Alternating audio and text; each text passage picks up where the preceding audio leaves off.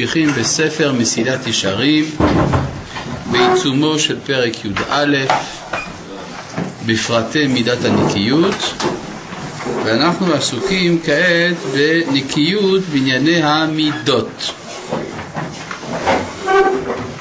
אנחנו עסוקים כאן בעניין הגאווה.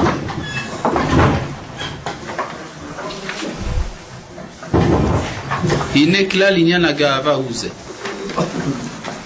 כן, עכשיו, אמנם היה מן הראוי שאני אגיד באיזה עמוד זה, אבל מאחר והספר מסילת ישרים מודפס בהוצאות שונות ומגוונות, אז אם אני אגיד שאצלי זה בעמוד פ"ד, למשל במהדורה הזאת, זה לא יעזור לאלה שזאת לא המהדורה שהם מחזיקים. אז זה מה יש. אז איפה שכתוב הנה כלל עניין הגאווה הוא. בפרק י"א זה לקראת הסוף יותר. אנחנו מדברים על נקיות בנושא המידות. מה זה נקיות? נקיות זה הזהירות בענפים. יש זהירות בכללים, זה נקרא מידת הזהירות, שאדם מתרחק מן הרע. מה זה מנהרה? מנהרה המפורסם. ויש רע שאומנם בכללו מפורסם, אך בענפיו אינו מפורסם, ולזה יש מידת הנקיות. עכשיו, יש רע מפורסם במעשים, ויש רע מפורסם במידות. עד עכשיו דיברנו על רע מפורסם, כלומר בענפים של רע מפורסם במעשים. עכשיו אנחנו עוסקים ב... ענפים של רע במידות, שזה הגאווה, הכעס וכדומה, שגם בזה יש הלכות מדויקות, רק אה, פחות ידועות. אז כאן יש גם כן הסור מרע בגאווה.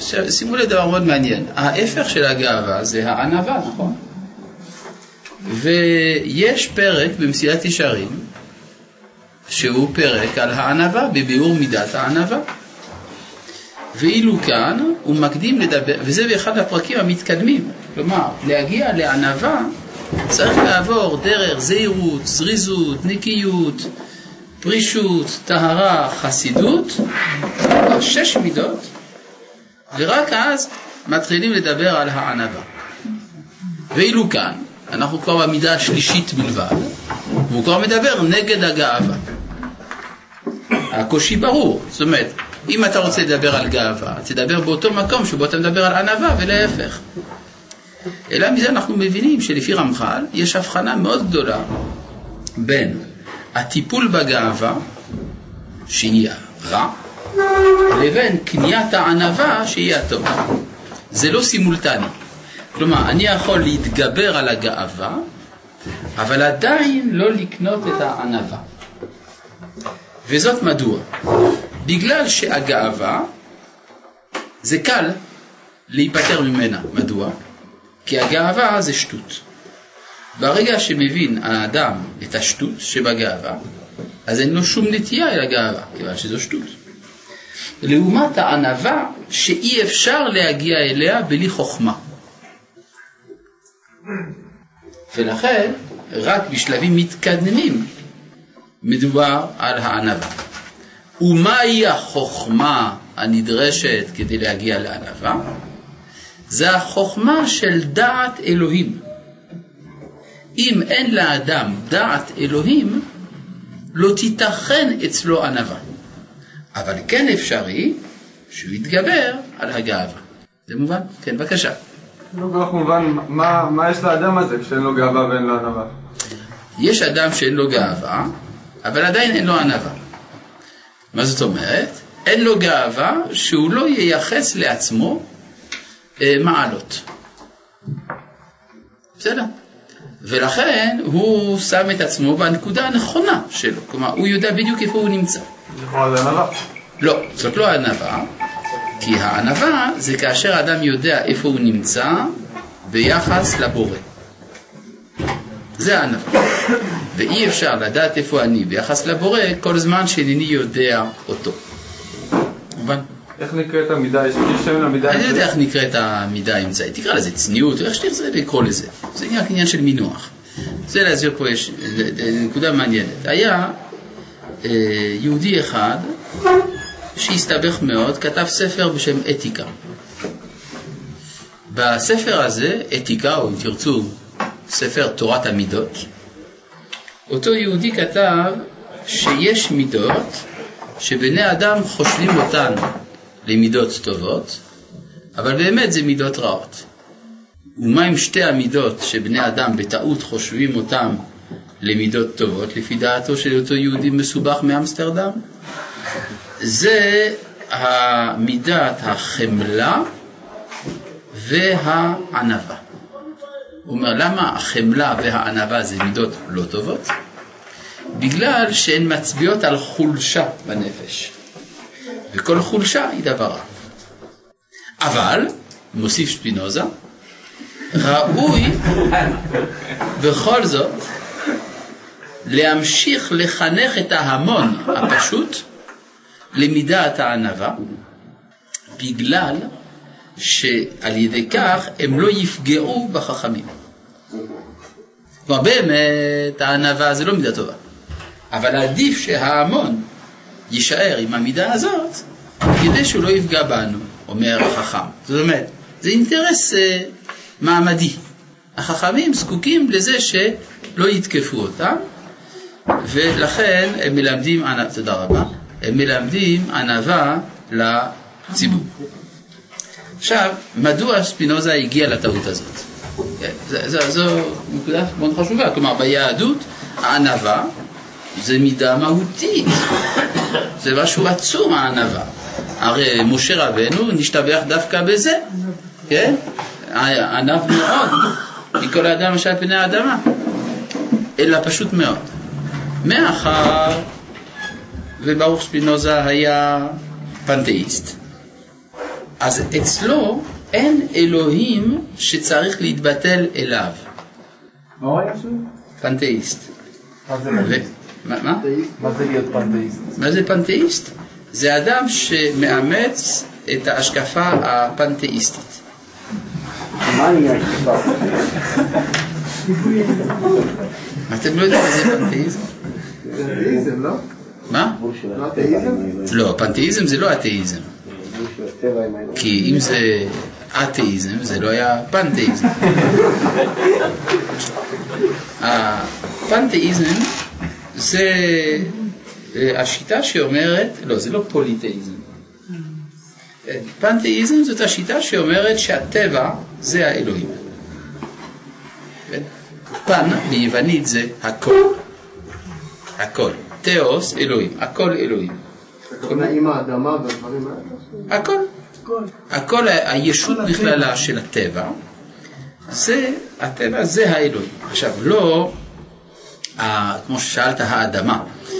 יש אה, בשיטה של ספינוזה הבחנה בין טבע מטביע לטבע מוטבע. הטבע המטביע הוא האלוהות, והטבע המוטבע הוא, הוא העולם. אבל בסופו של דבר הכל נכלל במסגרת כוללת, שהיא הטבע. החוקיות הכוללת הזאת היא האלוהים. יוצא לפי זה שמה שחסר אצל ספינוזה זה האלוהים הנבדל, הטרנסצנדנטי. טרנסצנדנטי פירושו נבדל. כן. אז ברגע שאין לי אלוה נבדל להתבטל אליו, אין מקום לענווה. אתם רואים פה שיש קשר ישיר בין דעות לבין מידות. אם יש לי אלוה נבדל, אז הענווה היא מתבקשת, זה הדרך היחידה להתקשר אליו. לעומת זה, אם אין אלוה נבדל, אז אני וההוויה עניין אחד, אז יש גאווה מובנית. ברור? עכשיו, למה אני מביא לכם את ספינוזה? כי מעניין, אף על פי שהוא מגנה את הענווה, הוא באותה מידה גם, שני דפים לפני זה, מגנה את הגאווה. זאת אומרת, הגאווה היא סוג של שטות, אבל הענווה זה דבר לא נכון. בסדר? אז למה הבאתי לכם את זה? כדי שנבין מדוע למשל רמח"ל עושה את ההבחנה הזאת. הבחנה בין גאווה לבין ענווה. הטיפול בגאווה צריך לבוא בשלבים מוקדמים מאוד של העבודה המוסרית. לכן זה נמצא פה בפרק י"א. לעומת זה, קניית הענווה היא דורשת חוכמה גדולה, והיא נקנית רק בשלבים מאוחרים. רצית להגיד משהו? מה קראת כשאדם תופס תפיסה של גאווה זה שטות. גאווה זה סוג של שטות. למה? כן, כי האדם מייחס לעצמו מה שאיננו. אבל אם יש לו מעלות מסוימות, אז זה שהוא מכיר בהם זה לא... אז זו השאלה, מה הוא עושה עם המעלות שיש לו? משהו כן. מולד. מה? משהו שהוא מולד. משהו מולד. אז מה, זה סיבה לגאווה? זה לא אשמתו בכלל. נו, אז, אז לכן הוא לא צריך גם להתגאות. הגאווה זה שהאדם מתמלא באיזה מין הרגשת שיכרון. הוא שיכור מן העובדה שהוא בעל מעלה זאת וזאת. ברור? למשל, אדם אומר, אני חזק. אז מה אם אתה חזק? אני חזק. בסדר, אבל הבנו, אבל מה אתה עושה עם זה? השאלה היא מה אתה עושה עם העובדה שאתה חזק. זה מה שקובע את המעלה של זה.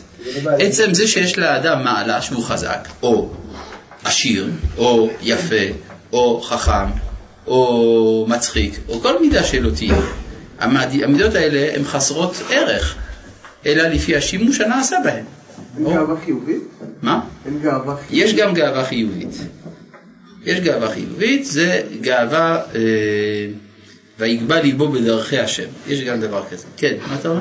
הטבע המטביע זה לא מספיק נבדל.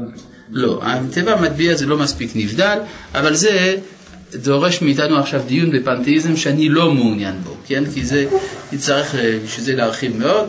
עיין את הדברים שאני בדרך כלל מלמד מסביב לכוזרי, מאמר ראשון, סימן ע"ז, שם אני מרחיב. אולי הרב יסביר מה הכוונה, מה הכוונה לגאווה? האם ביטחון עצמי זה גאווה? האם אני יבטל את מהות עצמי ויחשוב שאני לא מבין ולא יודע? לא הבנתי שום דבר מהמשפט השלישי. אם זה היה שום דבר בגוף ראשון, על עצמו, בגוף, שלישי, בגוף שלישי על גוף ראשון. מה זה אני יבטל? או מה זה אני יחשוב? אה. זה שלג של עברית של השכונה שהשתרש בעברית המודרנית. ואני אסביר לכם למה אני תוקף את זה בכל הכוח, את הסלנג הזה. בגלל שזה ביטוי לאי העמדת עצמו בנקודת האחריות. כן? מה? אני מסתכל על האני שלי כאילו שהוא גוף שלישי. לא רוצה להיות מעורב, לא רוצה להסתבך. וזה אחת התולדות של אה, הטרור המשפטי שנעשה בזמן האחרון. שאנשים, למשל, אם אדם יחסל מחבל, אז הוא יפחד להגיד, אני יריתי. יגיד, נורו שתי יריות, אה, כן, שהוא בעצמו ירה אותם, כן? אה, לא- לא צוחק, פעם שמעתי ברדיו, אדם שחיסל מחבל, ליד הקריה בתל אביב, זה היה פיגוע, ומראיינים אותו אחר כך. ואז הוא אומר, אה, כן, ראיתי את המחבל, ראיתי איך שהוא עולה, ואז רצתי, נורו שתי יריות, ועולה. כן? כלומר, יש איזה מצב שאדם לא רוצה להעמיד את עצמו במרכז. זה ענווה לא נכונה. לכן, אני מסביר עוד פעם, לא אני אבטל את מהות עצמי, אלא אני אבטל את עצמי. אז אני אסביר מה זה גאווה. גאווה זה פשוט לטעות ביחס למי שאני. אני, כלומר יש, יש לי גאווה, פירוש הדבר שאני שם את האני שלי כיחידה העומדת בפני עצמה. דהיינו, שאני בעצם מיני אלוה. זה, מה חס ושלום? זה אני אעשו מה זה גאווה. כן, גאווה זה שהאדם, יש לו אם כן, אה, הייחוס, אה, מייחס אל עצמו את המוחלט. כן, כמו אני, אבל בעצם אין דבר כזה אני. אני חלק מזרימה כללית של החיים. כן? למשל, אדם הוא בן של ההורים שלו, והוא גם השכן של השכנים שלו, והוא גם האבא של הילדים שלו. אז איפה האני שלו? האני שלו מובן רק ברגע שהוא מיוחס אל כללות המציאות. הוא גם הנברא של הבורא שלו. יוצא לפי זה שכל גאווה היא טעות לגבי הבנת מי אני. ברגע שאני לוקח את עצמי כנקודה העומדת בפני עצמה, נפלתי לתוך שטות. לכן זה קל מאוד להיפטר מן הגאווה. כן, אה, אה, יש פה גם שאלה. האם מידת הגאווה הלאומית גם צריכה להיות מוגבלת? הרי אם לא, נג... הרי אם לא נגיע לפשיזם. אני- אנשים שגאים שהם יהודים. מה? הכוונה אנשים שהם גאים שהם יהודים. כאילו. אני מבין את השאלה שלו, זה בסדר. כן, כן. אה, אני כאילו עניתי- לעצמי. יפה, יפה מאוד. כן, עכשיו, תשמע, אה, זה תמיד החשש שחוששים ממנו, אה, שחושש ממנו השמאלני היהודי שבתוך הנפש היהודית, ואני אסביר על מה הכוונה. מאז ראשית עם ישראל, השאלה הזאת נשאלת. האם זה בסדר שאני כעם ישראל קיים? ותמיד יש חשש, אני אגיע לפשיזם, אני אגיע לגזענות, אני אגיע להשתלטנות. והתשובה היא, לא ולא. אין שום סכנה כזאת. וזאת מדוע? בגלל שכל לאומיות שבעולם היא סוג של אגואיזם מורחב. אני מבדיל את עצמי מכללות האנושות. ולכן כל לאומיות, אם היא מגזימה, הופכת להיות פשיסטית. אבל עם ישראל הוא המקרה היחיד שבו הזהות הלאומית שלו, גם כשהיא קיצונית, היא אוניברסלית ביסודה. ולכן אין שום אפשרות שהאדם יהיה יהודי לאומני קיצוני ויהיה פשיסט. בלתי אפשרי. כי הטבע של הזהות הלאומית הישראלית יביא אותו בהכרח לדרוש את תיקון עולם במלכות שדי. כי זה הולך ביחד, ונברחו בך כל משפחות האדמה. אז אם אתה ברכה לכל משפחות האדמה, סימן שאכפת לך ממשפחות האדמה. לכן הפח, הפחדים האלה מיותרים לחלוטין. אצל אומות העולם יש באמת ניגוד בין מה שנקרא ימין ושמאל. אני קצת ארחיב את זה. ימין ושמאל, אני מדבר במובן המאוד מאוד רחב של המילים האלה ולא במובן המצומצם. זה אומר ככה, אפשרות אחת היא, אני אוהב את עמי ואת ארצי. אם אני מקצין את האמירה הזאת עד הסוף, המשמעות שלה היא, אני שונא את כל השאר. העמדה השמאלית אומרת כדלהלן, אני אוהב את כל העולם כולו, אני קוסמופוליט, אני מרגיש שייך אל הכל.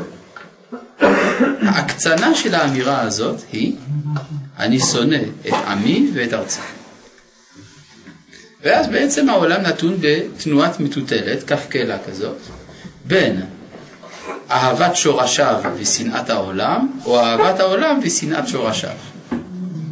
זה בעצם המלכוד שבו נמצאת החברה האנושית, במיוחד במאה ה-20 ובימינו גם כן, במאה ה-21, בין ימין ושמאל. הפתרון של השאלה, ואז במציאות כמובן יש הרבה ניואנסים, יש אנשים שאומרים, לא, אני גם אוהב את כל העולם, וגם אני אוהב את השורשים שלי, אבל בסופו של דבר זה מין הדבקה של שתי אהבות, שהן במהותן סותרות זו את זו, בתוך נפש אחת. הפתרון של הבעיה הזאת נמצא ביהדות. ביהדות הזהות הלאומית נועדה מלכתחילה להיות אוניברסלית. הקדוש ברוך הוא אומר לאברהם, לך לך מארצך ואעשך לגוי גדול, ונברחו בך כל משפחות האדמה. לכן, דווקא אצל היהודי, ככל שהיהודי מעמיק יותר את הדבקות שלו בזהות הלאומית שלו, הוא יותר מועיל לעולם כולו. מה שאין כן כאשר היהודי מבקש להידבק בזהות הכלל אנושית על חשבון זהותו הלאומית, בזה הוא פוגע בעולם כולו. במילים עדיף להיות ימני. הגאווה הלאומית אומרת שאנחנו מעל כולם, וזה גזענות לשמה. לא. גאווה לאומית זה הגאווה שלי להיות שייך לעם היהודי. איזה כיף להיות יהודי. זה תפקיד אדיר. האם התפקיד הזה הוא נוח? התשובה היא, זה גרוע מאוד, כן? הרי אין דבר יותר נוח מאשר לשבת מול המסך של הטלוויזיה בניו זילנד, אחרי שאתה גמרת לראות את הכבשים במשך היום, ולראות את המשחק עם בירה ומקטרת וחתול על נעלי הבית. זה המצב האופטימלי. לעומת זה, אנחנו באים לכאן, יש מילואים, יש אה, קליטת עלייה, יש אה, יחסי חוץ ויחסי פנים, אינתיפאדה.